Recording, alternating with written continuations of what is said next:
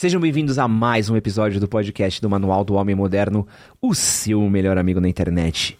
E no episódio de hoje, a gente veio falar sobre amor com dois convidados muito especiais.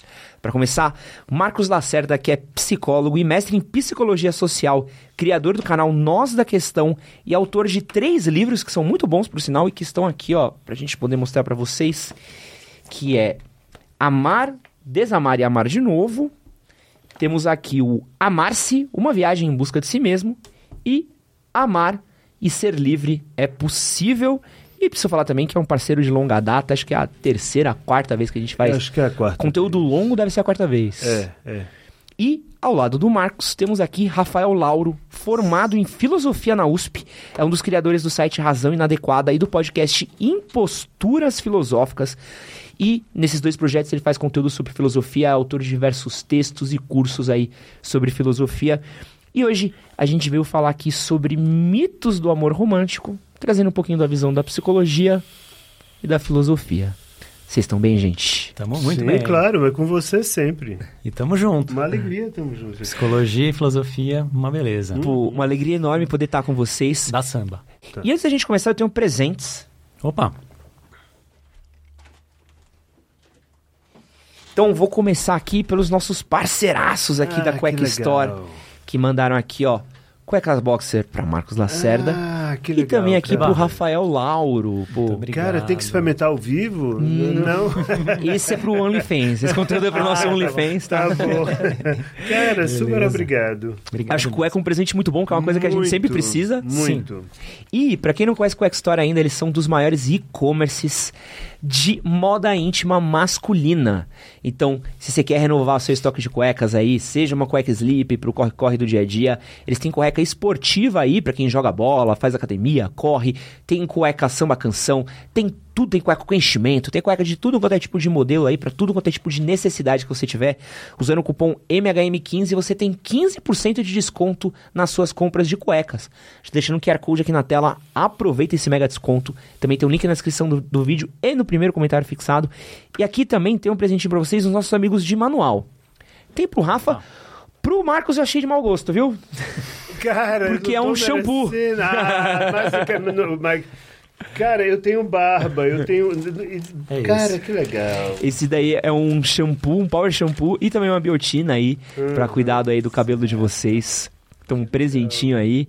É, um abraço aí pro, pra equipe aí que deu um shampoo pra careca. Acho que é um. Cara, você não tá entendendo. Eu já, passei, eu já passei tanto por isso na minha vida. Não diga, o shampoo não é um problema, vai ser usado, porque vocês estão com pouca imaginação. né? Isso é pouca imaginação, achar que precisa ter cabelo. Agora, uma vez eu passei isso no caixa de supermercado. É mesmo? É, porque eu tava passando no caixa, colocando as coisas, aí eu pensei em voz alta e disse à moça, vai passando que eu esqueci meu shampoo. Aí ela olhou assim pra mim, como que disse, isso não é possível. Cara, não é assim. E aí, falando dos nossos parceiros de, da manual aqui, ó. Precisamos falar que a calvície, ela atinge 50% dos homens e pode afetar diversas áreas da vida ligado à autoestima. E a manual oferece tratamentos comprovados e personalizados de acordo com cada caso analisado. Tudo isso é analisado, acompanhado por uma equipe médica e tudo é prescrito direitinho, bonitinho, do caso que você precisar desde o estágio mais inicial até o estágio mais avançado da calvície. Se você fizer o tratamento de maneira contínua, direitinho, do jeito que passaram para você, os resultados começam a ser visíveis a partir do quarto mês. A gente vai mostrar umas imagens aqui na tela para vocês terem uma noção de como é que são os resultados, alguns antes e uns depois. E vale a pena frisar aí, ó, que todas as entregas são feitas de maneira rápida, discreta e gratuita. E a gente tem um cupom que é por tempo limitado, então aproveite aí, que é o podcast MHM, que dá 40% de desconto no seu primeiro pedido. O link vai estar na descrição do vídeo, no primeiro comentário fixado e no QR Code que está aqui na tela. Então, se você está sofrendo com calvície, sabe que seu pai é careca, não quer ficar careca, quer manter o seu cabelo por uma- um máximo de tempo que você puder, já corre lá em manual que eles têm o tratamento para você. Recados dados. Eu separei aqui, e é a dinâmica que a gente vai fazer, alguns lugares comuns de frases de amor. E a minha ideia é a gente sempre fazer aqui um bate-bola. Então, uma hora a gente começa pelo Rafa, depois pelo Marcos, depois pelo Marcos, depois pelo Rafa, e a gente vai trocando aqui Fechou. entre temas e temas, tá? E aí, eu queria começar. Pô, tem muita coisa boa aqui. Vou começar, acho que talvez o primeiro básico aí, que é o clássico de todo mundo, que é todo mundo tem a metade da sua laranja. Existe uma, um conceito de alma gêmea? Existe uma alma gêmea pra gente aí no mundo? Bom, isso tá já no Platão ali no banquete, né? Talvez o texto inaugural, assim, de uma certa tradição sobre o amor. Ali tem um dos discursos aonde ele fala, né, um mito da geração de que, bom, antes de a gente existir como um indivíduo separado dessa alma gêmea, a gente existia né, em duplas. Então a gente era numa forma circular, aonde a gente era muito mais potente, onde a gente era muito mais feliz. Zeus, achando que isso podia ser uma ameaça aos deuses, manda um raio e parte essas, essas, esses seres circulares ao meio. E aí esses seres circulares, então, uh, né, partidos procuram aqueles que faziam, uh, né, completavam no mundo agora né, a, sua, a sua dupla. E o que é engraçado é que ali já se imaginava, bom, que então, uh, né, esses seres duplos que eram formados de dois homens, então, foram partidos e agora, por isso, isso explica, de certa forma, uma sexualidade homossexual, né, homoafetiva, uh, duas mulheres, duas mulheres homoafetivas e o casal heterossexual, então já tem uma certa, na, né, isso há dois mil anos atrás, uma, uma abertura para se pensar isso também. Mas, mas é um mito muito questionável. Eu acho que ele inspira, né? Como a mitologia realmente funciona nesse campo. Mas não sei o que vocês pensam. Eu acho um tanto quando a gente encara o mundo de fato. Será que a gente encontra? Será que existe aquela que fecha a nossa panela, aquela tampa? É meio e triste, né? Porque é. acho que contempla a necessidade de. Você pode não achar. É. é bom, aí entre dois, duas coisas interessantes.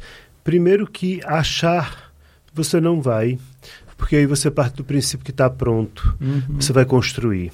E em segundo lugar, o mito de Platão é um mito interessante porque, como todo bom mito, ele remete a questões humanas. E ele está falando, no final das contas, da mãe da mulher grávida.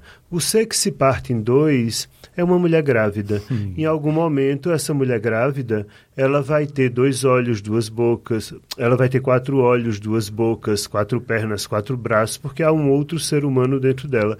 E isso se parte. E na hora que se parte, se cria de fato um vácuo em nós que a gente fica atrás dessa outra, dessa completude que só existia no útero materno e que não vai existir mais em canto nenhum.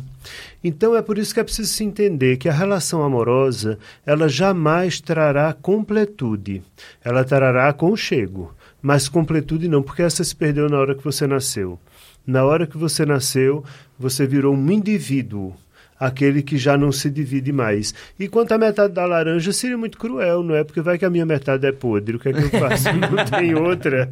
Como vou fazer? Muito bom, não. muito bom. Mas é a maternidade, no fundo, que Platão está falando. E sim, a gente fica atrás desse amor primeiro, que se perdeu para sempre e esse vazio fica. São, é, são cinco formas que o Platão traz, né? São mais ou menos cinco maneiras que ele traz. Ele coloca ali num certo... É uma bebedeira, né? Um simpósio. E aí ele põe numa bebedeira, Sócrates vai nessa bebedeira e ele fala... Por que não falar de amor, não é? A gente está aqui para comemorar que esse poeta ganhou um tal prêmio. Vamos comemorar, claro. Mas por que não falar do amor? Essa é uma delas. Mas não é a mais interessante, porque não é a do Sócrates, né? Essa é a do, se eu não me engano, de um dos, dos trageógrafos lá, do, do, do teatro, né?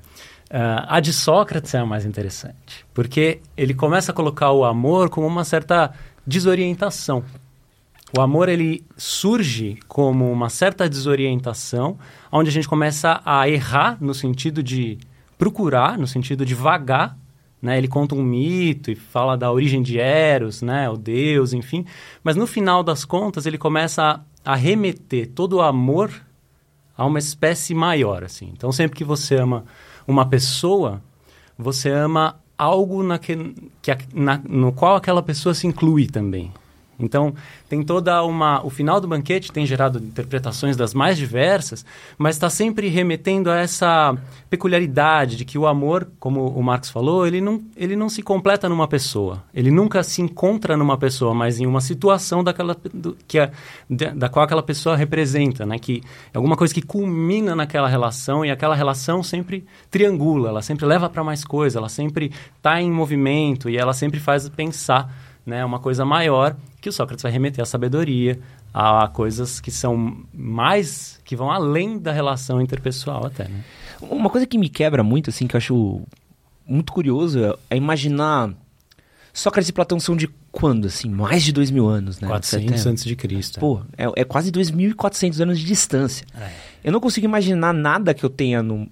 Tirando necessidades básicas humanas, mas nada da minha rotina que eu imagino que o antigo grego fazia. O antigo grego não ligava o PlayStation 5 dele, não, sabe, não se preocupava com o novo lançamento da Nike. Acho que era, era uma vida completamente diferente.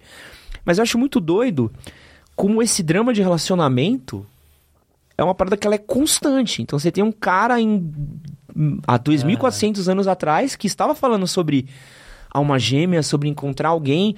E a partir do momento que a gente está falando de alma gêmea, também a gente está falando sobre não encontrar, ou perder, ou não ser correspondido. Porque acho que quando a gente fala de amor, a gente também tem que contemplar também o, o não amor, né? Então, era uma questão de pauta tão atual quanto hoje, de temas, de, da gravação desse podcast, de conversas que a gente vê, de conversas da sociedade. Então é muito louco como às vezes a gente tenta se distanciar, achando que a gente evoluiu com os nossos iPhones, nossos carros elétricos e os dramas são os mesmos, né? Evoluímos numa certa medida. Agora, tem uma coisa que não muda, e é a linha que liga lá atrás com o atual, que é nós somos seres de falta. Nós somos seres de falta.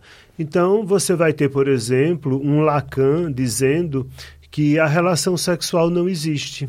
Uhum. E na hora que Lacan diz que a relação sexual não existe, o que ele está querendo dizer é o seguinte: é que eu jamais me encontro com o outro.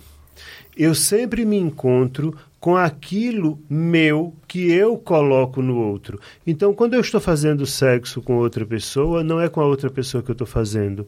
São com as minhas questões, é com o meu desejo que eu colo naquela pessoa. Tanto que depois eu descolo o meu desejo daquela pessoa e posso colar em outra. Né? Tanto que tem pessoas que você viveu um dia e que você olha hoje de gente, como é que eu transei com essa pessoa? O que é que, que, que, que houve aqui? Que eu não sinto nada por essa pessoa. Porque você não transou com aquela pessoa. Foi com você. No final das contas, a gente acaba sempre, era disso que Rafael estava falando, a gente acaba sempre colocando muito da gente na situação, uhum. o que nos impede de um verdadeiro encontro com o outro. Sim, total. Acho, acho que é o Stendhal, né, que fala muito sobre isso, né? Ele fala muito sobre essa coisa da cristalização, da projeção, do como a gente enxerga no outro quase um reflexo daquilo que a gente quer, né? Então, uhum. é, não é à toa que a gente está numa relação que, tipo Ai, por que, que eu não vi isso antes? É, o problema é quando a gente quer obrigar o outro a corresponder perfeito, a isso. Aí perfeito. complica. Que, o que o Marcos trouxe é, é muito bom, que é, de certa forma, uma certa condenação, né? A gente sofre disso como de uma condenação. E talvez o nosso esforço, enquanto seres amantes, enquanto seres que se apaixonam, enquanto seres que amam, seja o de encontrar o outro, de fazer um esforço no sentido de tirar essa imagem da frente, né? Tentar se corresponder e encontrar, na medida do possível, um desejo que se comunica com o outro. Eu acho que esse é um desafio, né? É um desafio que... É um desafio que eu acho que se resolve da seguinte maneira. Pare de tentar ser feliz e se concentre em fazer o outro feliz. Quando a gente se concentra em fazer o outro feliz, isso já basta, já é suficiente. Porque aí dá a impressão ou a fantasia de que, numa certa medida, o buraco se tapou. Uhum. O desafio, se eu fosse responder, seria na intersecção, né? Do qual é o ponto em que a gente consegue se colocar, que eu gosto de chamar de alegria mútua, né? Qual é o ponto aonde eu sou feliz e você também? Esse ponto, ele é imaginário a princípio e a gente se esforça numa certa realização, mas não como um ideal, né? tentando tirar a imagem e tentando trazer isso para a relação mesmo. Mas são respostas que a gente vai inventando para tentar dar conta de um problema. E no final das contas a gente sofre, porque eu e Rafael a gente sofre do mesmo jeito. Então ninguém está bancando de jeito. acima aqui. Perfeito. Todo mundo sofre. Exato. Eu vou agora para uma polêmica. E acho que essa daqui é uma que sempre gera. Ah, os comentários são fervorosos, eu diria, quando a gente uhum. fala a respeito. Tá. Que é sobre a monogamia. Uhum. Que tá. é um casal é a única maneira de você ser feliz no amor. Uhum, uhum. É o que eu tenho estudado, assim, ultimamente, principalmente a partir da não monogamia, né? É esse o lugar que eu tenho pensado, uh, do qual partem os estudos que mais me interessam no momento. Por quê? Porque eles entendem a monogamia não como só um casal, mas como um sistema de normas. Então, não monogamia não fala necessariamente da quebra obrigatória do casal. Não uhum. monogamia fala do enfrentamento a determinadas normas e normatividades que se dão numa sociedade que uh, só compreende aquilo que se apresenta na forma de casal. Então, esse, essa discussão, inclusive da não monogamia, ela é muito ampla. Tem muita gente pensando, muita gente pensando de formas diferentes, né? uh, dentro dessa discussão a maneira como eu me posiciono melhor e tenho desenvolvido, inclusive tentando escrever o meu primeiro livro, ainda atrás do, do, do Marx, que tem livros ótimos. E, né? Escreve né? um livro a cada ano, toma cuidado que é difícil alcançar, é, hein? Um dia, um dia, quem sabe, mas é a, a perspectiva da anarquia relacional, que é a que eu trabalho e penso que é a tentativa de deshierarquizar as relações, né? Isso passa por enfrentar machismo, isso passa por enfrentar sexismo, passa por várias questões, mas perceba, é uma reflexão socio-amorosa, uma reflexão que cruza o que uma sociedade consegue acolher e o que a gente consegue realizar nessa sociedade. E aí a monogamia aparece como uma força normativa que precisa, em certo sentido, ser combatida, mas sem que isso signifique combater o amor de casal, né? a relação e o vínculo de respeito e, e longa duração com outra pessoa. Isso não, isso não é um problema. Né? A monogamia não é natural ela é inventada, ela é uma invenção social, perfeitamente possível de ser aplicada, desde que você queira aplicar ela. A questão é, este modelo não serve para todo mundo. E o que me incomoda nessa história é a mentira.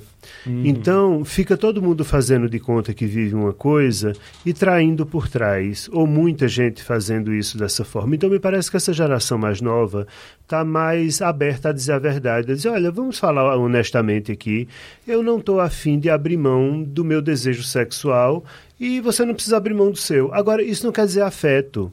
Porque, na verdade, eu posso de fato amar profundamente uma pessoa e ter sexo com várias, que eu não amo necessariamente. Agora, não, agora dizer que por amar alguém eu não desejarei outras pessoas, isso não é verdade, você desejará.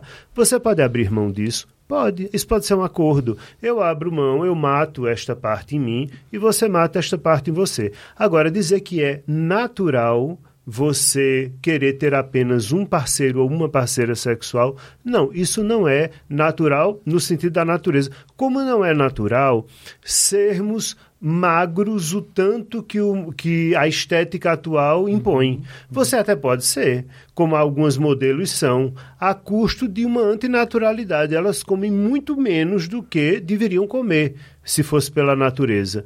Então, se exige uma forma corporal, por exemplo, que não é natural, mas é aceitável, e as pessoas podem ter essa forma desde que matem determinadas coisas dentro delas.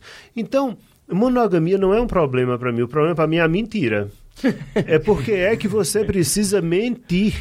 Porque é, é, é, isso daí acho que é um fato, né? Tipo, você tá junto e não adianta você mentir. Ai, amor, não não reparo em outras mulheres, ai, não reparo em outros caras, não, não sinto desejo. Isso não é verdade. Isso é, é mentira. É, é óbvio que isso é mentira. Hipócrita até falar isso. Sim.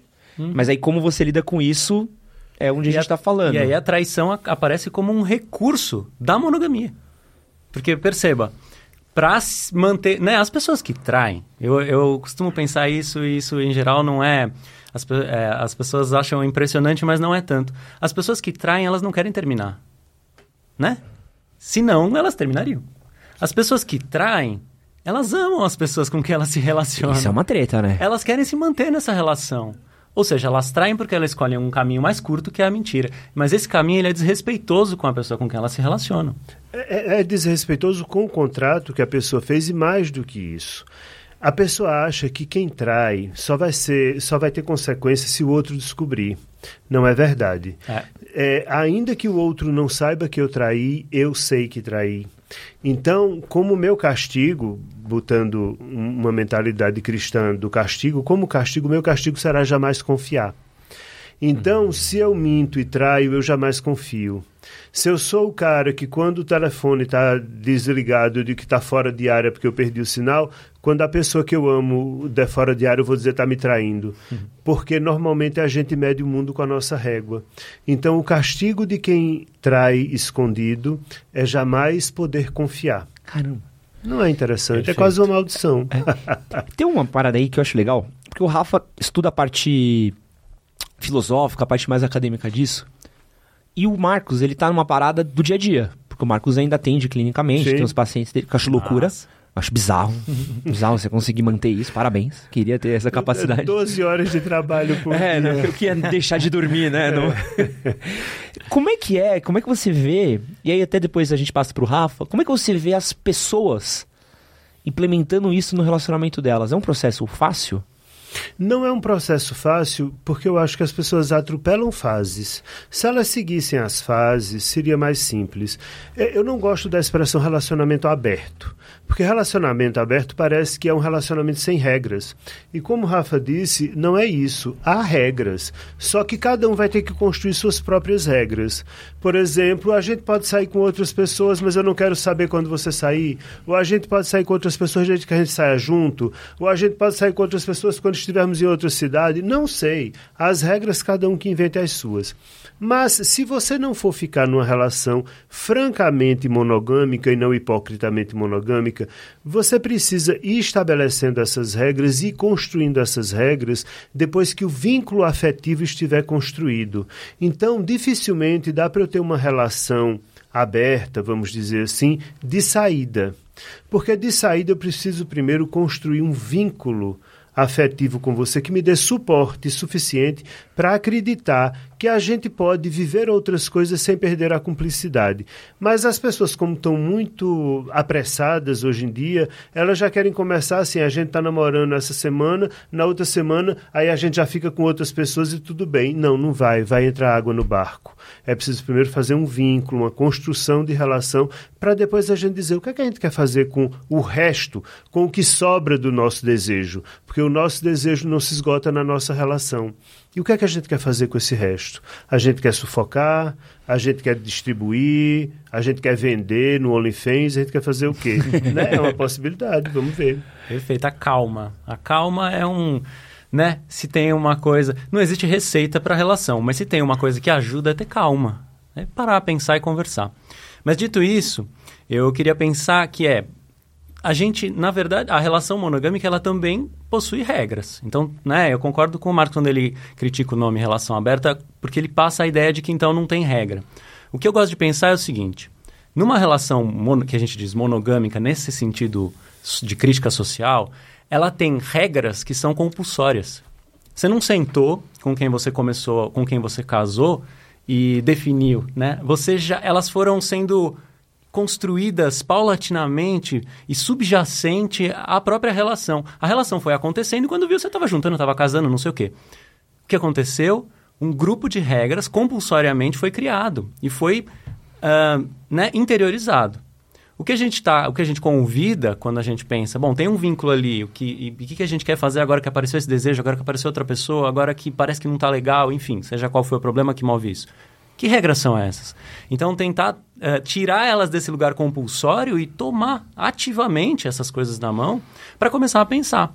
Juntos, é uma aposta de que juntos a gente consegue encontrar regras que condizam melhor as nossas medidas, né? as coisas que realmente interessam ou não a gente. Né? É uma aposta. É, e essas regras são dinâmicas, tá? Totalmente. Elas não são fixas. O que é hoje pode não ser amanhã e pode e vai mudando, porque a nossa sexualidade muda. Você não tem mais os desejos sexuais que você tinha aos 20 anos de idade. Né? Capacidade deve ter, mas eu estou falando de, de desejo. Ah, ainda. Precisa aproveitar. ainda.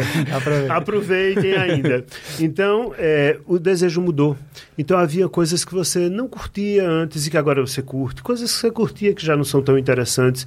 Da mesma forma são as regras. Elas vão sendo porque a vida é dinâmica. E as pessoas precisam entender isso. Isso que Rafa lembra é interessante. Porque na hora que você casa com alguém, por exemplo, sexo de saída deixa de ser opção, passa a ser obrigação. É uma, obrig... é uma obrigação legal, inclusive. Um casamento pode ser desfeito por isso. É uma obrigação matrimonial. Você tem que transar com quem você casou. Então, de saída, já sai do, do âmbito do desejo e passa para o âmbito da obrigação, o que é muito maluco. Né? Eu só digo isso: apostem na não mentira. Porque a gente precisa mentir o tempo inteiro na sociedade. O cimento da sociedade é a mentira. Mas não precisa ser a deslealdade. É óbvio que eu preciso mentir para viver em sociedade, mas eu não preciso ser desleal. Tem uma coisa que eu tô lendo nesse livrinho daqui, ó. E eu quero. É. Vamos pegar o autor pela orelha. Não, não, não. E acho que é uma coisa legal de discutir, porque é uma coisa que me quebrou. Uma coisa que eu já tinha pensado a respeito, mas sabe quando você para pra pensar mesmo e, e quebra as pernas? Que é bem no comecinho mesmo, assim, o, você tá falando no livro muito sobre modelos de relacionamento. E é muito louco como a gente instaurou, quase como se fosse um modelo clássico do você conhece uma pessoa, você namora, vocês noivam, vocês casam e vão morar juntos na mesma casa, uhum. onde dividem o mesmo quarto pelo resto da vida, até ter filhos, netos uhum. e morrerem e tudo mais.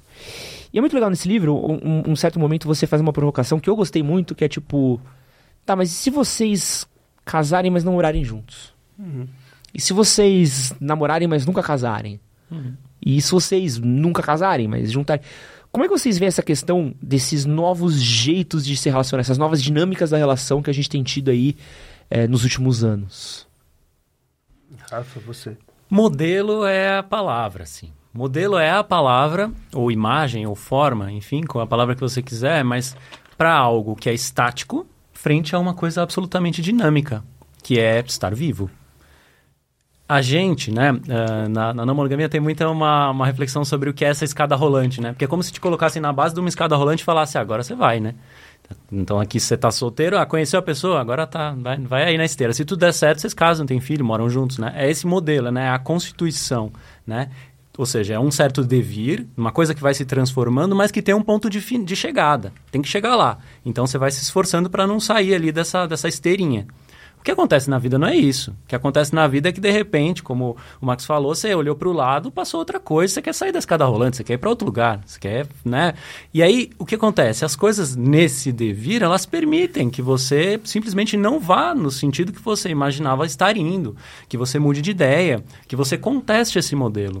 A nossa sorte é essa. Se a gente tivesse que né, vestir esses modelos como uma roupa apertada, né? E não pudesse fazer ajuste nessa roupa, a gente estava ferrado.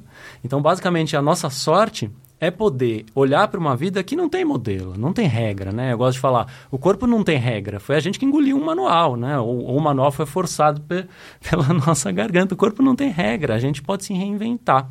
É difícil, é doloroso, mas a questão é o valor, o mais interessante está nessa reinvenção, está na contestação de uma imagem que é fixa né? Fixa e, aliás, historicamente determinada. Fixa por um determinado período de tempo, depois aparece outra, mas é sempre um processo de sociabilidade normativa, que nem o Max falou, que vai exigir da gente uma certa adequação, mas não passiva. Não passiva. É, o que Rafa diz é interessante, porque a provocação, quando eu faço, na verdade o que eu estou dizendo é não se perca de você. Você está sendo você ou você está sendo o que disseram que você deveria ser? Né? Você está vivendo a relação que lhe ensinaram que deveria ser, a coisa do sobe na escada rolante e vai. E aí tem uma questão que é interessante, o ódio social, porque é o ódio social que cria o controle social. Então ninguém pode fugir disso. Se você vir um casal namorando há algum tempo, aí começa, vão casar quando? Uhum. Aí depois que casa, quando vão ter filhos? Aí depois que tem um filho, e cada e tem um irmãozinho, um filho único, quando é que vem o próximo? Não é assim? Então é quase como se fosse um mundo onde todos se vigiassem e dissessem assim: eu não pude ser eu, você também não vai poder ser uhum. você. Eu subi na escada rolante, você vai subir também. Não procure outro caminho, não. Porque aí, se eu abrir mão da minha vida, porque você não vai abrir da sua? E o que eu proponho quando fiz essa reflexão é exatamente isso. Quem é você? Não se perca de você. Pague o preço para ser você. E sim, há um preço. Uhum. Mas vale a pena. Porque depois, no final da sua vida, se você olhar para trás e tiver uma vida toda estruturada como a sociedade quis, mas essa vida nunca, nunca tiver correspondido a você, você será um velho tão triste. Essa velhice eu não quero para mim. Dois. Seguindo aqui nos nossos mitos do amor romântico, eu tenho um aqui também que é maravilhoso, que é os ciúmes é um sinal de amor verdadeiro. Nossa, esse é terrível. e é esse... disseminado. Esse daí é, é, um lugar comum que é repetido, Sim. repetido, repetido, repetido, cara. Sim, esse é terrível, na minha opinião, porque ele é basicamente... O ciúmes é a tristeza com a alegria do outro. Né? Se a gente Palavras fosse, fortes. é, se a gente pudesse definir de uma outra, né, usando outras, outros afetos para falar desse afeto ciúmes é eu vejo o outro alegre, mas eu não tô também. E aí eu me machuco e machuco o outro. Quando a gente vê o outro alegre e a gente ama essa pessoa, a, a nossa reação não deveria ser machucar essa pessoa. A nossa reação deveria ser como é que eu participo dessa alegria. Né? Eu acho que faz mais sentido. Não estou dizendo que é possível, às vezes não é possível. Às vezes o que alegra o outro me entristece necessariamente. E aí a gente vai precisar realmente, às vezes, de um rompimento, às vezes a gente vai precisar repensar coisas muito fundamentais. Mas o desafio não é por isso que a gente tem que apostar na tristeza, não é por isso que a gente tem que apostar no ódio, não é por isso que a gente simplesmente fala, não, você não pode ser feliz desse jeito, né? Você simplesmente tem que abrir mão da sua alegria para ficar comigo, né? Então, isso é muito triste, né? Uh, o que a gente quer, basicamente, é participar das alegrias uns dos outros, né? Uh, esse é o lugar, né, do, que, onde os filmes não passam nem perto, né? Isso é, isso é muito louco, porque eu já tive em relações, em dinâmicas de relações, de ouvir do outro lado do... Ah, mas você não sente ciúmes de mim é porque você não gosta de mim. E é uma parada que você olha e fala assim... Não, eu gosto tanto de você que eu não quero encher seu saco com merda. Eu sei que meus ciúmes, às vezes se eu não confiasse em você, eu não tava com você. Ponto. E os meus filmes, às vezes, é uma questão minha comigo, não é uma questão minha com você. Então, meus ciúmes, quem trata sou eu. A não ser num ponto que eu acho que é uma falta de respeito, ou algo que é uma coisa que para ser cuidada. Mas eu ainda vejo que muitas pessoas ainda trazem essa norma do, pô, ele não sente ciúmes, então ele não gosta. É, quem lhe disse, você não sente ciúme de mim, então você não me ama, você deveria ter dito o seguinte, bem, in, então o contrário é verdade? Necessariamente não. Eu posso ter ciúme de você e não lhe amar. Porque eu posso ter ciúme de você porque eu lhe vejo como um objeto, como uma propriedade minha, como algo meu. Então ter ciúme não significa amar. Porque o ciúme, na verdade, ele nasce do, do primeiro rompimento amoroso que nós temos. Inevitavelmente, eu sou criado por dois seres, que antes era papai e mamãe, agora pode ser papai e mamãe, papai, papai, mamãe, mamãe, não importa. Mas o fato é, aquelas duas criaturas ali, eu poderia ter qualquer pessoa no mundo, menos alguma delas. E isso gera muita raiva. Não é à toa que a criancinha no meio da noite vai lá para o meio da cama dormir entre o casal, para separar o casal e dizer: não, não, eu estou no meio dessa história aqui. Não, não tá. Você pode ter qualquer pessoa. Neste mundo, qualquer uma, menos papai e mamãe. Papai e mamãe não. Papai e mamãe já tem dono e esse dono não é você. E aí nasce o ciúme dessa história. E a gente precisa aprender a lidar com isso. Agora, ligar isso à prova de amor, eu ligaria muito mais isso a uma prova de imaturidade, infantilidade, até porque eu posso sentir o que eu quiser. O problema não é o que eu sinto, é o que eu faço com isso. Agora, se alguém olhasse para mim e dissesse, você não me ama porque não tem ciúme de mim, eu diria, bom, a partir de agora eu não lhe amo. Não é mais porque tem a dó. Você tem que dar, exatamente. A partir de hoje eu estou começando a desamar. Ah, tem a dó. Não. E e, e, é doido, assim, eu falo isso porque a gente discute muito sobre relacionamentos, e é uma coisa que eu vejo muito ainda do. Ah, pô, você não vai ter ciúmes do amigo da sua namorada da faculdade. Você não vai ter ciúmes se a sua namorada pega uma carona com um cara do trabalho para casa. Você não vai ter os ciúmes. E é quase uma coisa de posse, do tipo, primeiro que acho que diz muito sobre a visão que muitos homens têm sobre as mulheres, de uhum. tipo, por toda mulher é um alvo em potencial É, um objeto a ser conquistado? É de o ciúme parte de uma premissa errada. O ciúme parte da ideia de que sou eu quem cria o desejo em você.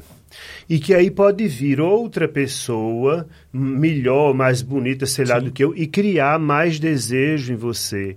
Não sou eu quem cria o desejo em você. Não é assim que funciona. Pense na sua namorada.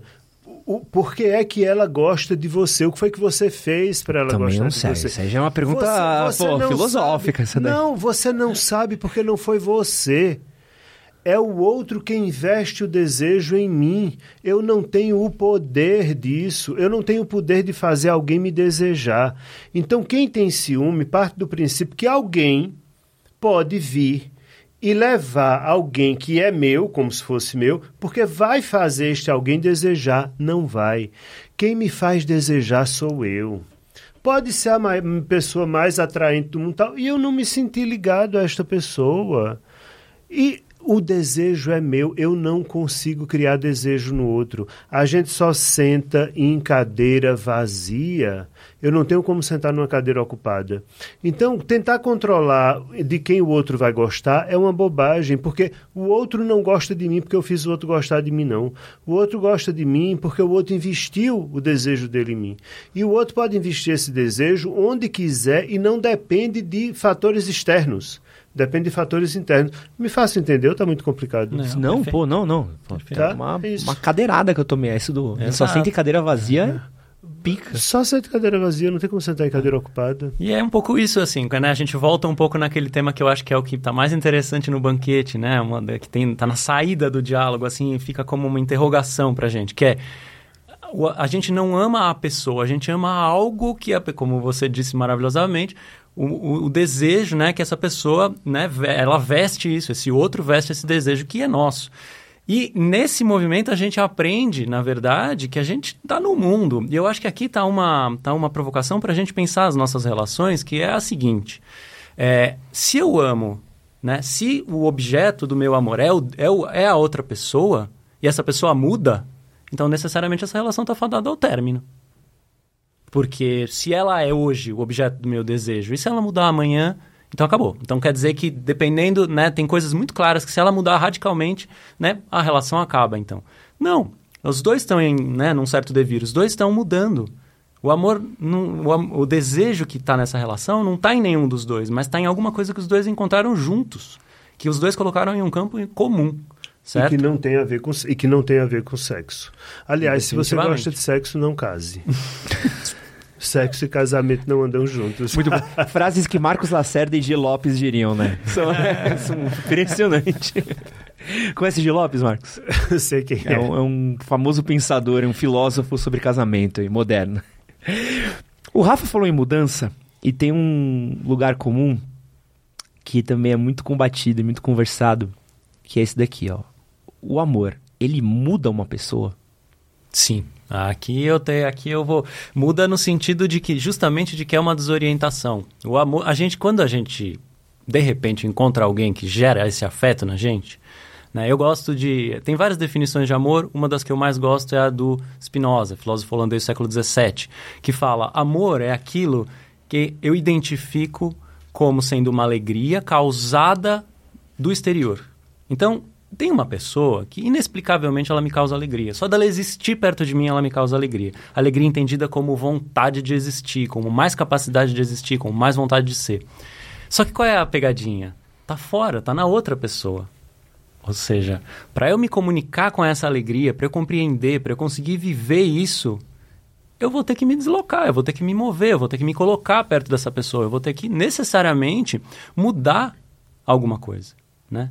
Alguma coisa a partir do encontro amoroso me convoca ao movimento. E, e aqui é a aposta, inclusive, filosofia não é amor à sabedoria à toa, né? É uma ideia que te pega e você fala, caralho, nunca ouvi falar disso. E aí meio que te desorienta, às vezes te causa uma alegria, né? Você pode ser mais a partir daquela ideia. De repente, essa relação de amor com a ideia, com a sabedoria, né? Então você se perde, você começa a vagar e você vai se encontrando, você vai se encontrando nas, na, né? Você vai se encontrando mais capaz, Né? Não é que você encontra e para. É, você Hum. vai se encontrando mais capaz a partir de, uma, de um amor qualificado, de um amor bem cuidado, né? É, o amor muda, como o Rafa está dizendo, mas muda quem ama, não muda quem é amado. Ah, sim. E é preciso sublinhar isso porque tem muita gente que acha que o meu amor vai transformá-lo, o meu avô, o meu amor vai mudá-lo, né? Então pega um, um cara que tem lá problema de não sei o quê, não, mas porque eu amo esta pessoa vai mudar. Boa. Não vai. O amor pode me transformar, mas o meu amor não transforma ninguém. Até porque as pessoas precisam aprender o seguinte: eu posso mudar uma pessoa para pior. Mas eu não consigo mudar uma pessoa para melhor. Não é verdade. Pô, tá bagulho triste, Marcos. Não, Traz uma Mas boa é pra nós. Mas é verdade. Eu consigo mudar uma pessoa para pior. Eu não consigo mudar uma pessoa para melhor. Porque pra, para eu mudar uma pessoa para melhor, eu preciso do engajamento dela. Se ela não tiver. Por exemplo, vamos lá. Vamos imaginar uma pessoa que tem um descontrole financeiro. E aí essa pessoa acha que não tem, acha que é legal. E aí eu vou e dou 30 milhões na mão dessa pessoa. Ela vai ficar na miséria de novo do mesmo jeito, porque ela não se engajou e ela não acredita nisso. Eu não tenho como mudar essa pessoa para melhor, a não ser que ela se engaje no processo. Para pior, eu posso mudar. Eu posso contratar três pessoas, mandar dar uma surra em você e lhe barbarizar sexualmente. Eu lhe mudei para pior. Você será uma pessoa traumatizada, uma pessoa que vai ter uma série de problemas e eu lhe mudei para pior. Mas é para mudar para pior, não precisa do seu engajamento. Para a sua vida só melhora se você se engajar. Se você não se engajar, eu posso fazer o que eu quiser, não vai acontecer. E, e acho que esse é um tópico que a gente falou já, do quanto que a gente às vezes projeta no outro um desejo que a gente tem, né? Então, pô, sei lá, conhecer uma pessoa, a pessoa é legal, bacana, interessante, conversa com você, mas puta, teu sonho era casar com um pai de família, super sério, super trabalho formal, tradicional, mas o seu cara que se apaixonou é um vagabundo. O cara, meu, não gosta de trabalhar, é meio largado, pega bico. Fala, Não, mas. Meu amor vai, né? Esse homem, É. Não, porque eu amo esse homem, ele vai ser o que Ele vai quero. mudar. Ele é. vai. É. eh, Não, eu confio. E é muito louco, né? Porque é, é- Acho que nas nossas relações a gente já viu isso acontecer dezenas de vezes com dezenas de amigos e ser tipo. É doido, né? Parece que é um, a casca de banana que a gente vê e a gente cai, sabe? Tipo, é. Vejo o pior e reprovo, mas sigo fazendo, né? É isso mesmo. De novo, né, uma frase do Ovídio, que é... A gente até vê as coisas, a- a- as ciladas em que a gente tá, mas a gente não consegue evitar, porque a gente não conhece outras maneiras de evitar essa cilada, né? Eu acho que permitir-se olhar para as relações, permitir-se questionar as, as coisas que estão mais fundamentadas nas relações, inclusive essa imagem né, que você trouxe, que é tipo, ah, eu, eu espero do outro que ele se enquadre numa imagem, que ele vista essa roupa, e, e pe- começar a pensar que isso não existe, né? Então, começar a pensar que o outro, ele vai transitar por várias coisas, por várias questões, e vai, né, junto comigo, entender o que, que ele quer dessa relação, né? Começar a pensar e desconstruir essas coisas vai permitir um, um, né, um equipamento para a gente lidar com essas armadilhas que já estão postas. A gente vai escorregar, vai se quebrar, vai né, sofrer, não tem jeito, mas poxa, que a gente, de novo, né? Quanto mais a gente for ativo nesse processo, mais a gente escapa. Aqui e ali a gente consegue dar, né? Construir algo mais interessante. Se a gente ficar só se condoendo dessas armadilhas, falando, ah, poxa, eu não consigo, eu sei, eu sei que eu sou assim, eu sei que eu sou assim, uai, ele é assim mesmo, não vai mudar nunca. Tem uma certa coisa que é, vamos questionar e vamos tentar evitar essas armadilhas, né?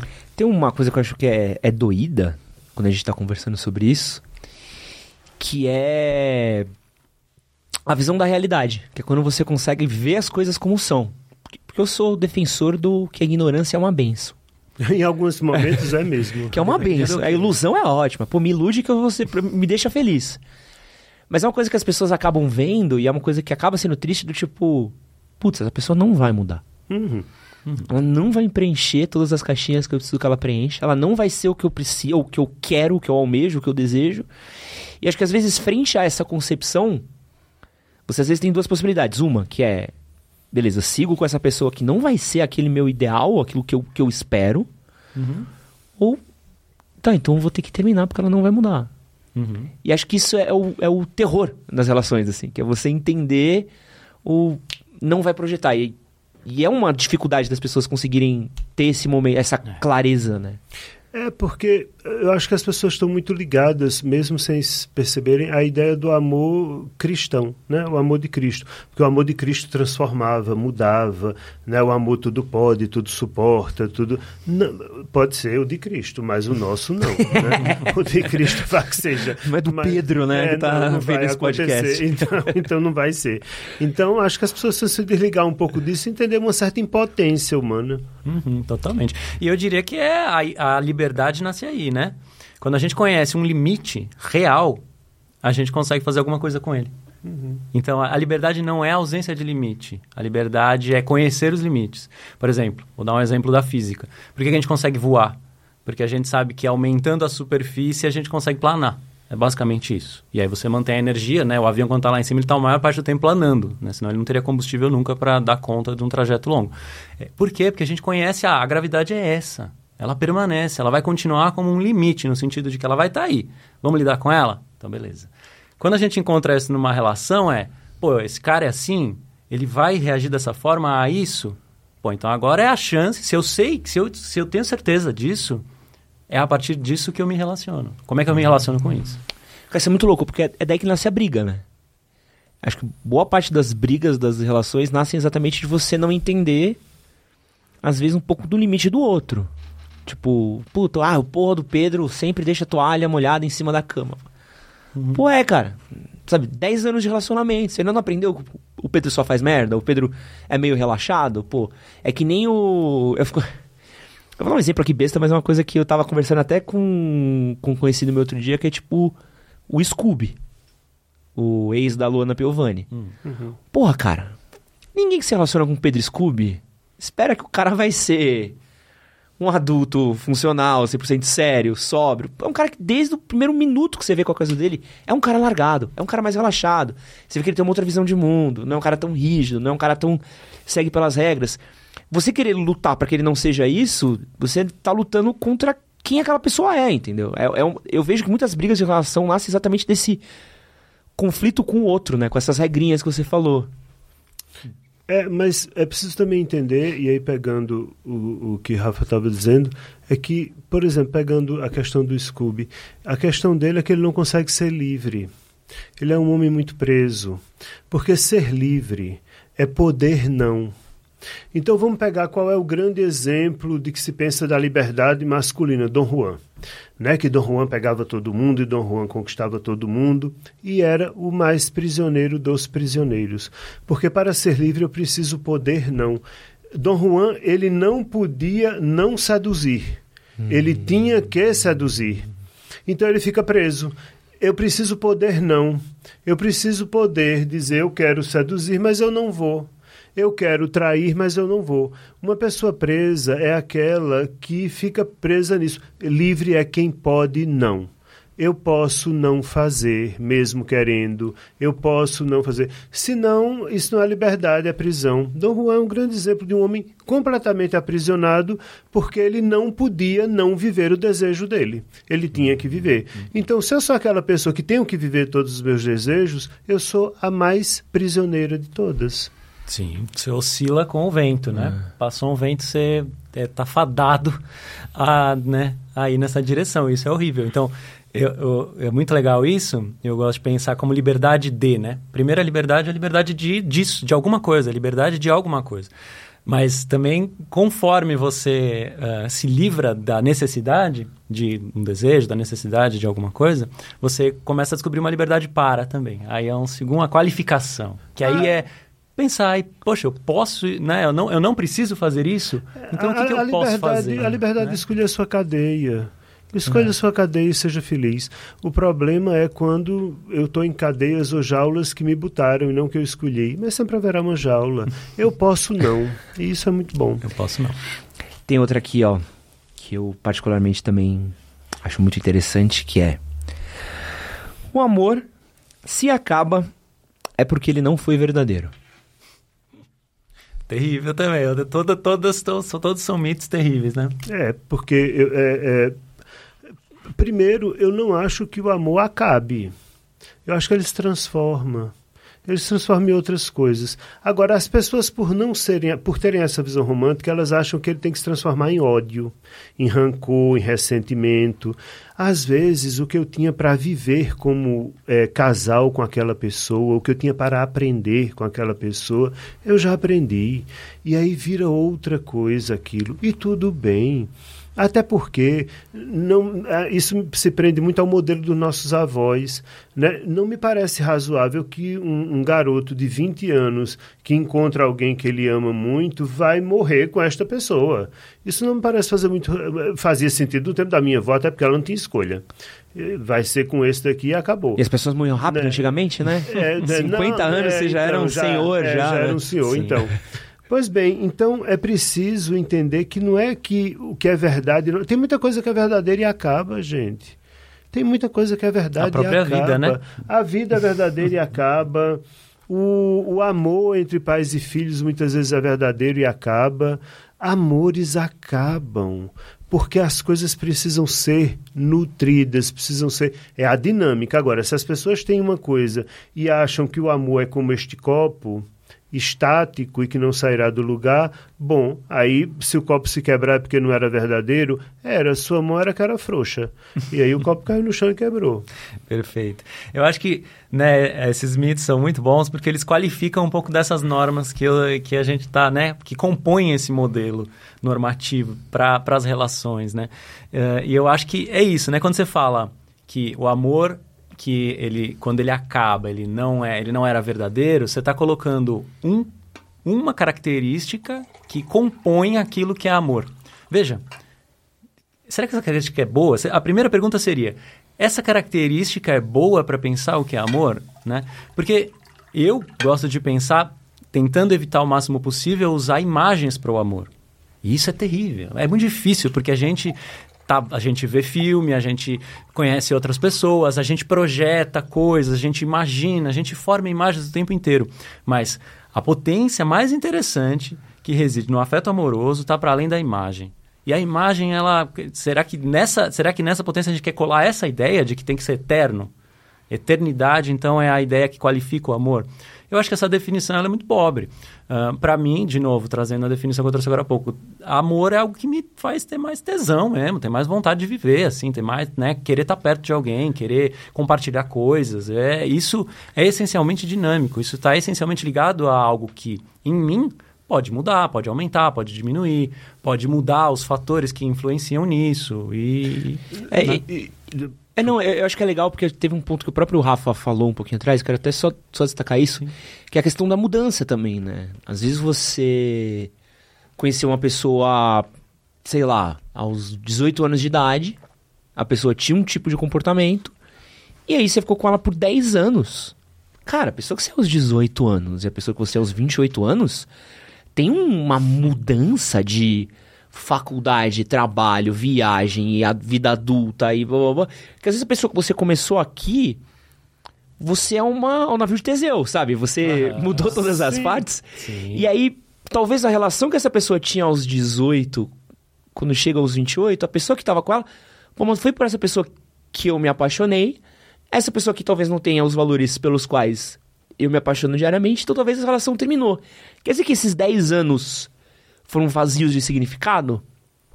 Não, não foram, mas é preciso também entender que se, é, esse mito ele traz uma questão curiosa. É a ideia de que o amor é suficiente.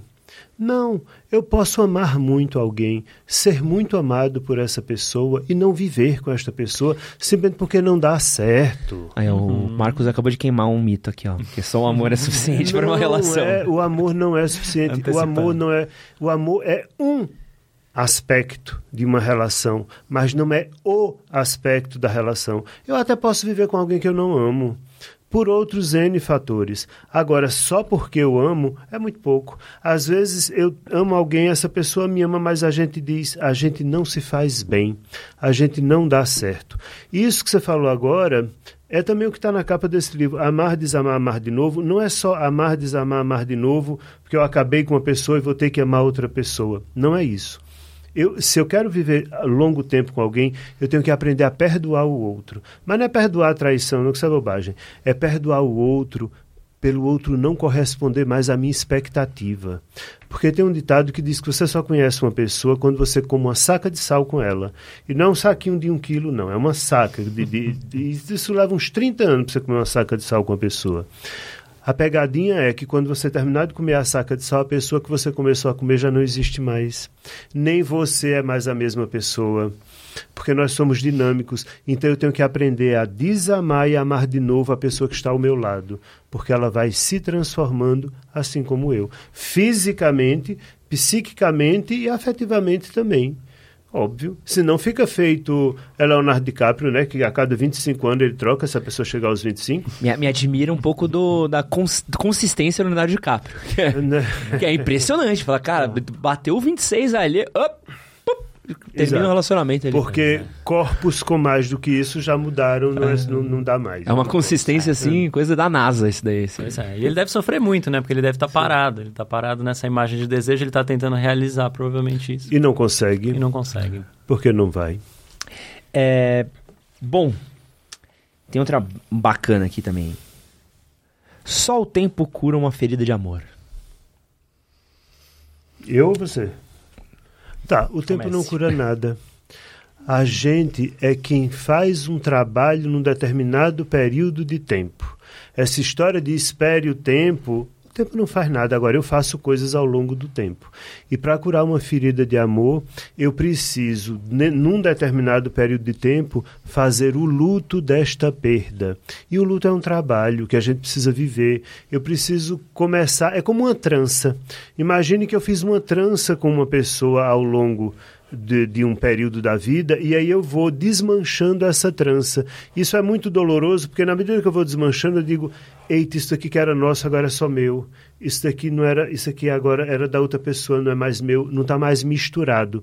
E ao desfazer essa trança, que é viver o luto, o tempo não faz nada. Faça você alguma coisa no tempo que você ainda tem. Concordo totalmente e para mim isso conecta um pouco com o que a gente estava falando agora há pouco no mito anterior que é a maior parte das relações acabam e as pessoas nunca mais se falam, ou elas têm dificuldade de se relacionar, ou elas começam a se odiar, né, e tal. Por quê? Porque elas não dão tempo de elaboração para o luto. Uhum. Às vezes uma relação acaba há muitos anos dela realmente vir ao fim. O vir ao fim é só aquele, aquela coisa terrível que, que traumatiza todo mundo.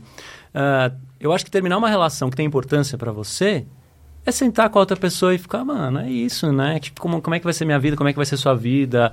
É sentir, é chorar, é elaborar, é pensar sobre isso, é dar tempo para viver isso, né?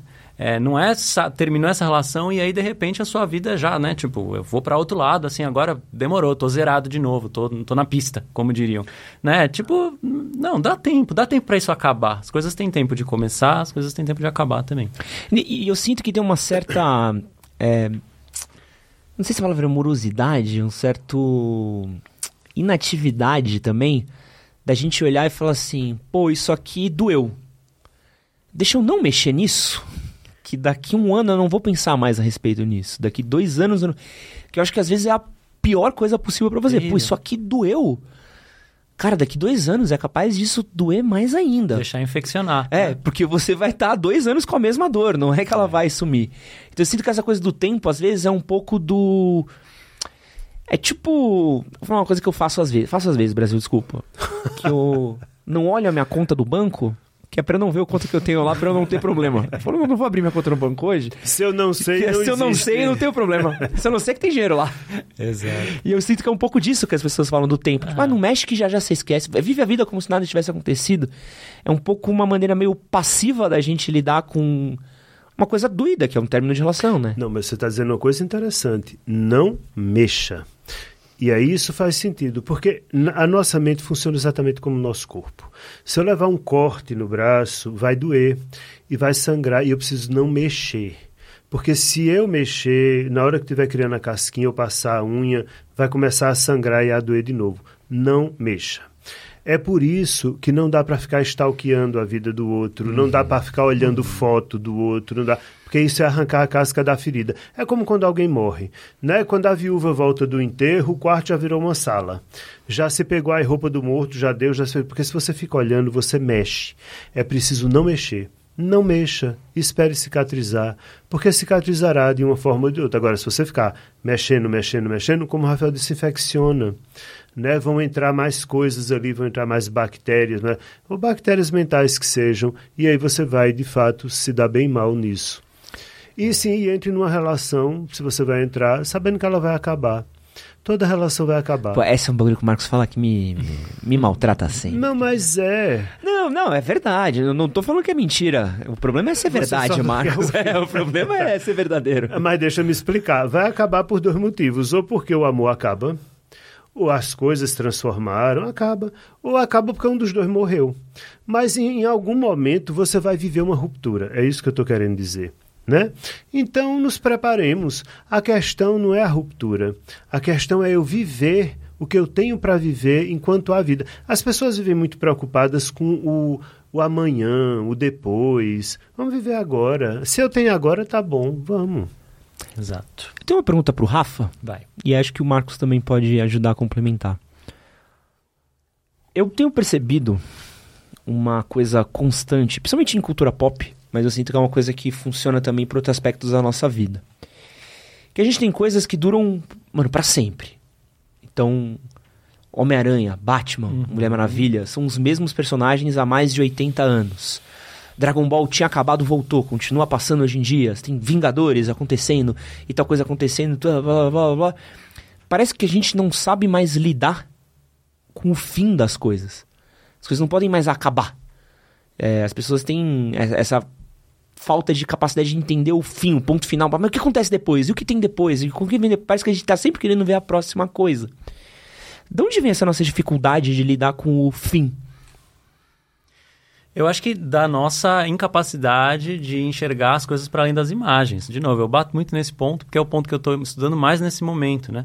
Mas é a gente tem uma incapacidade de pensar que existe sempre mais do mais vida para além do fim de alguma coisa sempre, né? Existe mais coisa depois que as coisas terminam, né? É, eu não vou falar do pós do pós-morte porque aí não me sinto não me sinto capaz de abordar o pós-morte, mas coisas terminam e a gente segue, né? Então, você sai de um emprego e às vezes continua, você sai de uma relação e continua, você termina alguma coisa e você continua. A gente não sabe lidar com isso, porque a gente fica pensando que se aquilo acabar, minha vida acaba junto, que eu não, eu não vou me reconhecer fora daquilo. E, bom, você está fadado a mudar. A partir de, de, dos termos, você está fadado a se encarar de novo e se ver de outras perspectivas. Mas Uh, isso não significa que né, a gente vai uh, que a gente vai acabar, que a gente não vai mais né, não vai mais ter nenhuma voz nisso que vai acontecer com a gente. A partir de determinados términos vão haver outras, outros começos. Né? Uh, eu gosto de, de, de, pensar sempre dessa forma, né? A, determinadas coisas para que determinadas coisas comecem, outras têm que terminar. Às vezes é assim. Às vezes tem processos que são assim, né? E eu acho que na medida em que a gente conseguir uh, encarar né, os términos como novos começos, melhor. Melhor pra gente. Tem um caso, acho que o Léo ali que tá na mesa, ele deve ter acompanhado um pouquinho. Tem o jogador Cristiano Ronaldo, acho que vocês dois é. devem uhum. conhecer. Tá em fim de carreira. A carreira uhum. dele tá acabando. Uhum. Tipo, isso não quer dizer que ele vai parar de jogar agora, uhum. mas ele não tá no auge que ele tava há cinco anos atrás. Uhum. E foi jogar num time da Arábia. Bicho, você vê os comentários das pessoas, mas ele é o melhor do mundo. Como é que ele vai parar? Mas ele é o Cristiano Ronaldo, é incrível. Parece que é, é, é uma dificuldade nossa de entender do tipo. Tá acabando. A capacidade dele como atleta tá chegando a um fim. Uhum. Já já ele vai, vai para uma ligas menores, menores até um dia que ele vai se aposentar. E eu vi essa reação de futebol porque eu vi isso com série, eu vejo isso com relacionamento, eu vejo isso com muitas com mortes. Parece que todo fim é uma porrada muito grande, que é quase como se a gente vivesse as coisas, Marcos, sem a gente entender que ela pode acabar. É como se a gente vivesse, não, isso aqui vai ser eterno enquanto eu não pensar no fim, né? Não, não são as coisas. É o que essas coisas significam. Então você está pegando exemplos de super-heróis, botando jogador de futebol dentro do, do quadro dos super-heróis. Os super-heróis precisam ser indestrutíveis e eles têm que estar tá voltando e voltando e voltando, porque eles são espelho. Se eles se acabam, isso me coloca de frente com uma coisa que é muito difícil, a minha finitude. Uhum. Eu tenho um fim, e eu não tenho todo o tempo do mundo e eu também estou me acabando. E o meu tempo também está acabando. Então, uma morte de um né? pai poderia encaixar um quadro parecido a com esse. A morte da minha mãe deu um novo significado para mim, que essa palavra não tinha significado, passou a ter um significado muito concreto, a palavra definitivo. Essa palavra ganhou um significado muito grande após a morte da minha mãe, porque por mais que as coisas estejam acontecendo, uh, por mais que eu, que eu tenha um acidente vascular e fique uh, com uma deficiência, que, mas alguma coisa continua. De repente, a mulher que eu mais amava, ela desapareceu. E eu jamais tornarei a encontrar esta mulher. Isto é definitivo. Ela não existe mais. Não adianta. Uma pessoa pode morar no Japão, eu sei que ela está lá no Japão. Onde está minha mãe? Eu, é definitivo. Eu não haverei mais. E essa palavra definitivo ganhou um peso muito grande na minha vida e me pôs diante de uma coisa que eu não estava entendendo. A minha vida também está no fim. Eu já vivi muito mais do que viverei. E daqui a pouco eu me encontro com o absoluto. E, bom, eu espero que quando isso acontecer seja antes de pagar o imposto de renda, porque é muito injusto. É? pagar o imposto de renda e morrer depois, tudo bem, que eu morra antes. Mas é, o, a, o fim dessas figuras míticas remete ao meu próprio fim. Quando as pessoas veem um jogador de futebol decaindo pelo envelhecimento, porque ele está decaindo pelo envelhecimento, eu me dou conta do meu envelhecimento eu me dou conta de que eu estou. Ah, por exemplo, quando eu chego aqui, depois de já ter feito uns quatro programas diferentes com você e lhe encontro dez anos mais jovem, eu quis chorar, porque eu estou dez anos mais velho e você está dez mais novo. Eu que isso é uma sacanagem, mas tudo bem que eu aceito. Vá lá, você deve ter um quadro como Dorian Gray pintado, o quadro envelhecendo. Benjamin Button, né? É, e você, né, alguma coisa assim. A, a minha inveja falando, tudo bem, não tem problema. Agora, lidar com o fim de, de, grandes personagens é lidar com o nosso próprio fim. Por isso é tão aflitivo. Por isso as crianças adoram assistir o mesmo desenho animado trocentas vezes, porque elas precisam ter certeza de que o personagem está lá, de que continua lá e não continua. Porque a palavra definitivo existe. É isso. Eu falei que ele dava umas pancadas. Dá, dá. Você dá. tava. Tá, tá tudo bem. Pancadas carinhosas. Pancadas carinhosas. É, próximos aqui. Estamos chegando no finzinho da nossa lista, mas temos ainda boas coisas pra hum, gente poder vai. trazer aqui, ó. Traição. Tem perdão? Gente, claro. Por que não? Ah, não há uma regra, mas isso não é uma questão. Sabe por quê? Porque depende da, da história, da minha história de vida, do que essa traição significa para mim.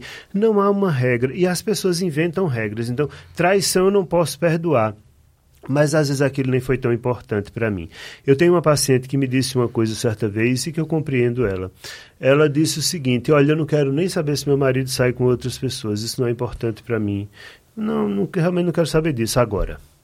Se ele assistir nossas séries com outra pessoa, aí não. Prioridades, né, então, né, pai? Não é isso. É porque eu entendo o que ela está dizendo. O que ela está dizendo é: sexo para ela é uma bobagem. A, as séries significam intimidade.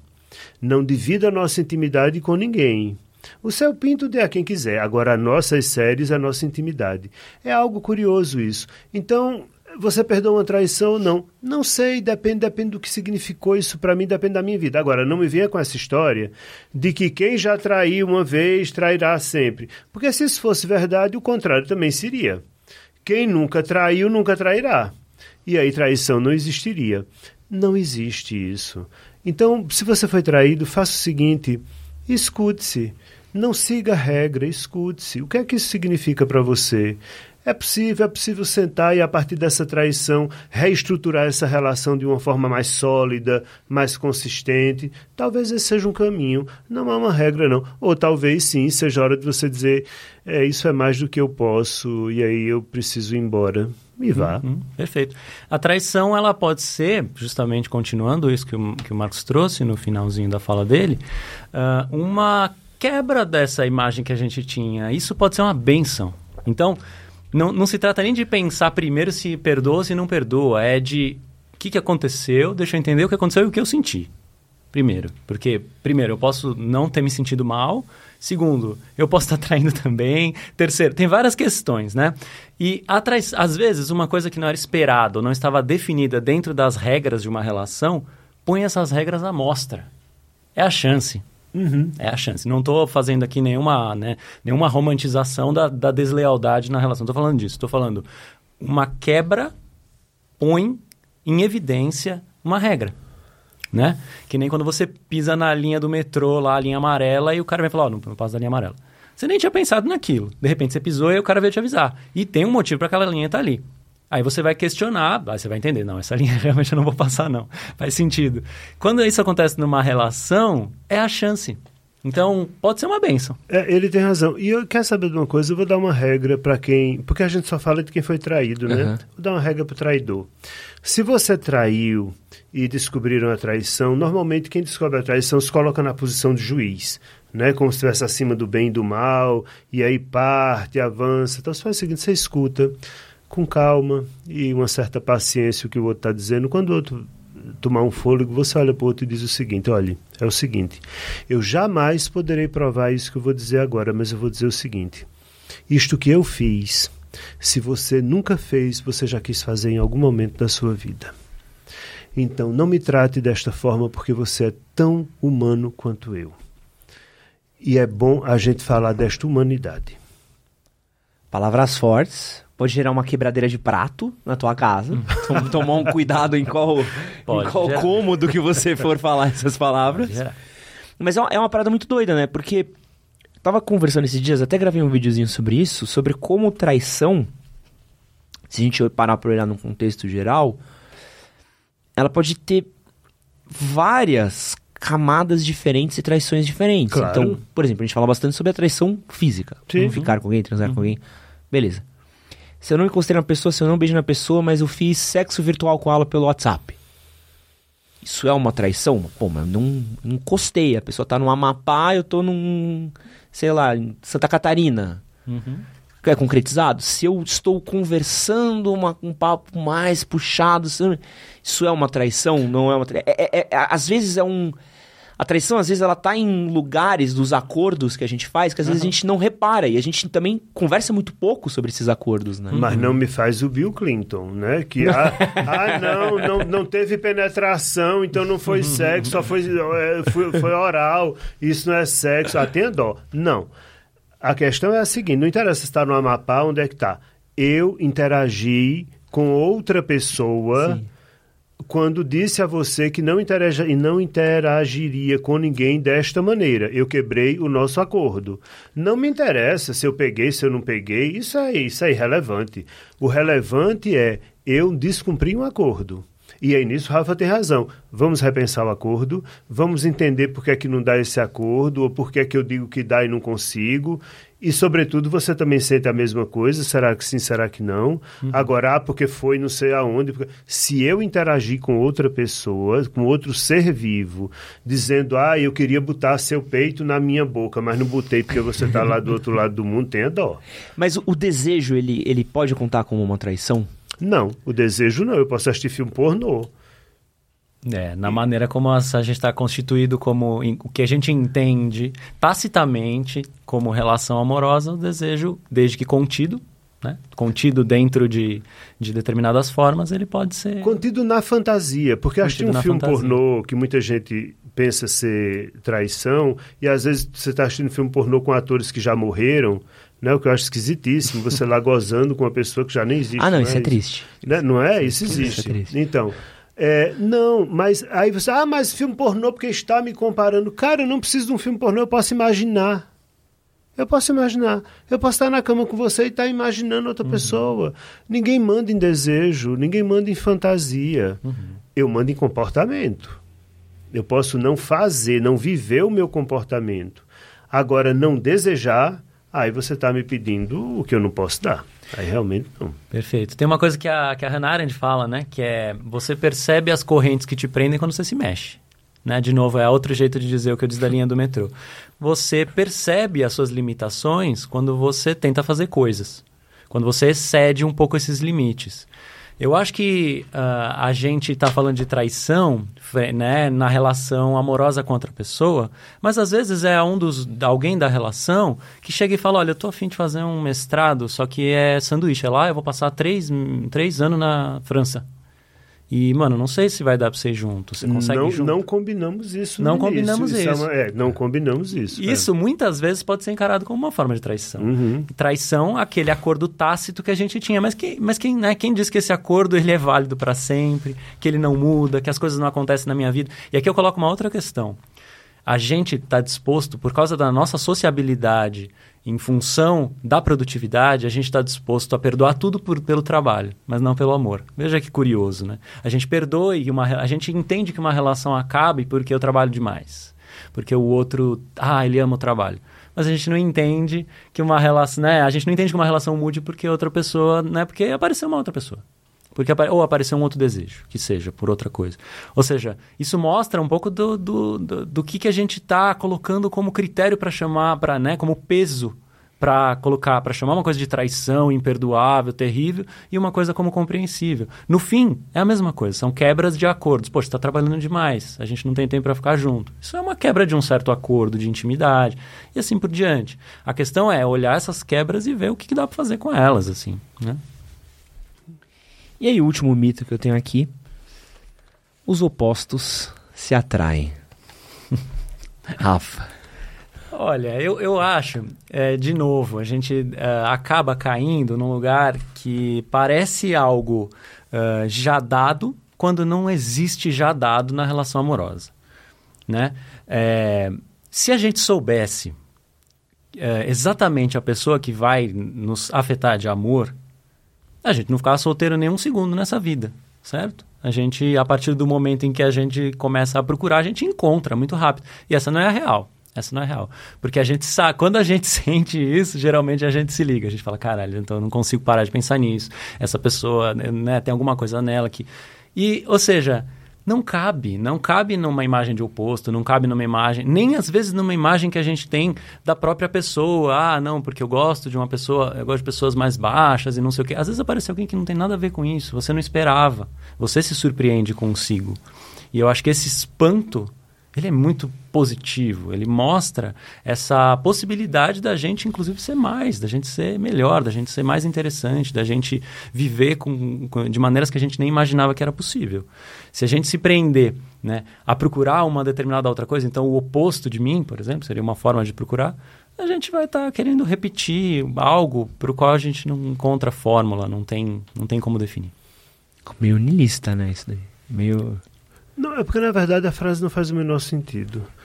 Os opostos se atraem não faz o menor sentido. Não faz sentido porque é uma frase que tenta encaixotar o desejo.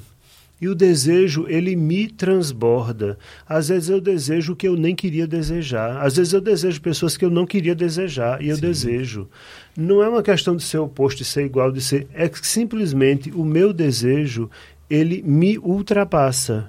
Ele é maior do que eu. E eu tenho que lidar com essa coisa que me toma e que é maior do que eu, e que às vezes eu, eu francamente digo, eu não, eu queria não querer isso, uhum. mas eu quero.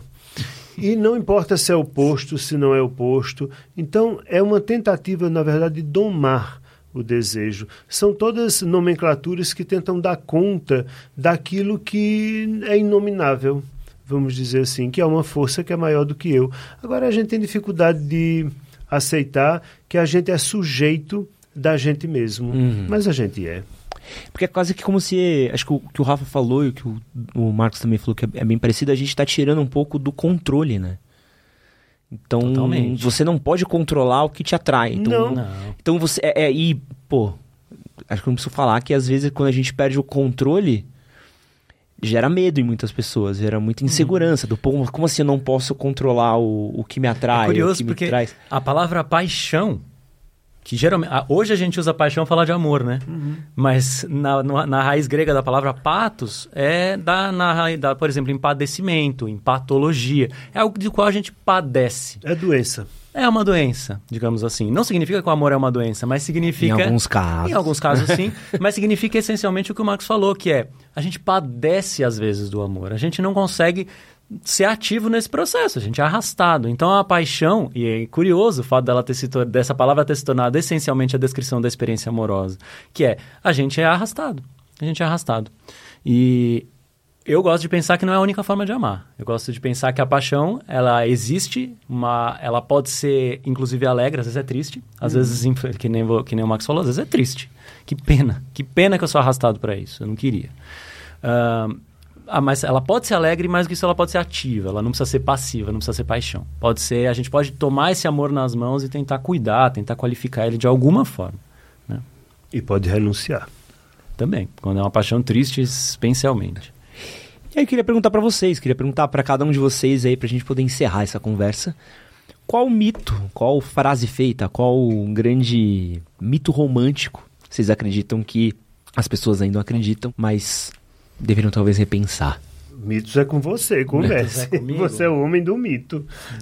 Deixa eu pensar. Você trouxe os, os melhores aí, né? Deixa eu pensar, os mais famosos. Talvez o mito da completude. A gente não falou dele, né? O mito da completude é aquela ideia. A gente falou brevemente na alma gêmea, mas a gente não falou exatamente desse ponto, né? O mito da completude é achar que algo vai ser suficiente para me fazer feliz né? É pensar, e isso geralmente a gente coloca na conta do outro, né? Isso gera, isso gera uma pressão e um peso terrível na relação. Imagina só você se relacionar com uma outra pessoa uh, depositando nela a expectativa de que ela te faça feliz. Isso é terrível. Isso eu diria que é quase um cárcere privado, né? Não é à toa que essa calabouço, é, né? Uh, nos vídeos que tem circulado recentemente, pessoal defendendo a monogamia e falando, não, mas comigo relação é que nem calabouço, entrou, tá preso. Nossa, que imagem que você escolheu para falar, né? Calabouço. tá bom, ok, tudo bem. Mas é isso, né? Porque o outro, teoricamente, a hora que o outro entra na minha vida, passou a régua. Tipo, ele é responsável, né, um pelo outro, mas eu deposito no outro e o outro, eu espero que o outro deposite em mim a satisfação de todos os meus desejos. Isso não existe. Isso não existe. Isso, é, mais do que não existe, isso gera um peso, essa imagem gera um peso que obriga a relação a, a seguir um caminho que ela não precisaria seguir. E, e é um peso pro outro, né? Tipo, Totalmente. Pô, eu, eu vou ser feliz porque eu estou com você, então se eu não estou feliz por que, que você não está me deixando feliz, né? Pô, é uma responsa. Problema teu. Pô, é. Cotidiana. é. Não é um mito exatamente, mas é uma imagem que me incomoda muito. A imagem da solidez do amor. E eu acho que essa ideia da solidez do amor, ela atrapalha mais do que ajuda. Eu acho que eu, as pessoas ganhariam mais se elas entendessem, entendessem o amor como água. O amor é exatamente como água. Ora, está sólido, está congelado. Ora está líquida, ora borbulha, ora ferve, evapora, vira vapor, daqui a pouco condensa, cai como chuva de novo. O amor por alguém muda de forma, densidade, estado, temperatura durante o dia, durante o mês, durante a vida que você vive com essa pessoa. O amor não é algo sólido que se vive da mesma forma, todo instante pela mesma pessoa o amor variará em tudo, inclusive em consistência. Isso não quer dizer que ele acabou. Quer dizer apenas que talvez daqui a pouco ele chova de novo e vire água, e daqui a pouco ele congele, e daqui a pouco ele ferva, e daqui a pouco seja morninho. Assim é o amor. Nada de constante ou sólido, porque eu acho que essa ideia de solidez atrapalha mais do que ajuda. Gente, muito obrigado pela presença de vocês dois. É isso. Começar pelo Rafa. Rafa, quem quiser saber mais do seu trabalho, onde te encontra? O meu trabalho é um trabalho de produção de filosofia independente que eu faço junto de um coletivo chamado Razão Inadequada. Uh, a gente está há 10 anos produzindo, a gente tem um podcast, que é talvez o motivo de, né, do Ed conhecer o meu trabalho, chamado Imposturas Filosóficas. E além disso, eu espero publicar o meu primeiro livro. Talvez esse ano ainda estou fazendo o possível para isso, chamado Anarquia Relacional, Princípios para a Alegria Mútua. Boa. Max? Gente, mas pera, deixa eu só fazer um é. comentário para você que está assistindo esse negócio. Depois, eu, eu nunca vi o podcast dele, mas depois experimenta isso que você está vendo ver sem a, ouvir sem a imagem. Porque eu tô com esse negócio nos ouvidos, a voz desse homem no ouvido da gente é quase um negócio erótico. Es, espera aí, ouvir ele falando do ataque do urso. Né? Ah, o sim. ataque do urso, pô, ouve o episódio do ataque do urso, você vai ficar um mês pensando no ataque é, do urso. É, é, um negócio, assim, a voz dele é oh. é meio hipnótica. o ataque do urso, depois manda pro Marcos o episódio sim, do ataque do urso. Sim. Foi baseado o primeiro que no, eu ouvi. Baseado no Escute as Feras, o livro da Natácia Martin. Pô, eu fiquei. Até hoje eu penso no ataque do urso, é uma desgraça. É, mas quando vi esse homem, ouça de fone, porque é um negócio mesmo. Não sei o que é que tem a voz dele, mas enfim. Você quer saber mais de mim? Talvez não, não é eu, coitado, na frente desse homem que sou, nada. Mas eu estou no YouTube, no canal Nós da Questão, onde você vai me ouvir falar de diferentes temas, diferentes coisas em diferentes vídeos. Vai lá fazer parte da família Nós da Questão, vai ser legal ter você lá. Muito obrigado por vocês estarem obrigado, aqui. Muito obrigado. feliz de poder fazer esse formatinho Prazer. novo aqui, né? Um teste novo, mas, pô, animal de poder trazer essa conversa. E muito obrigado você que nos assistiu até agora. Um grande beijo e até mais. Valeu!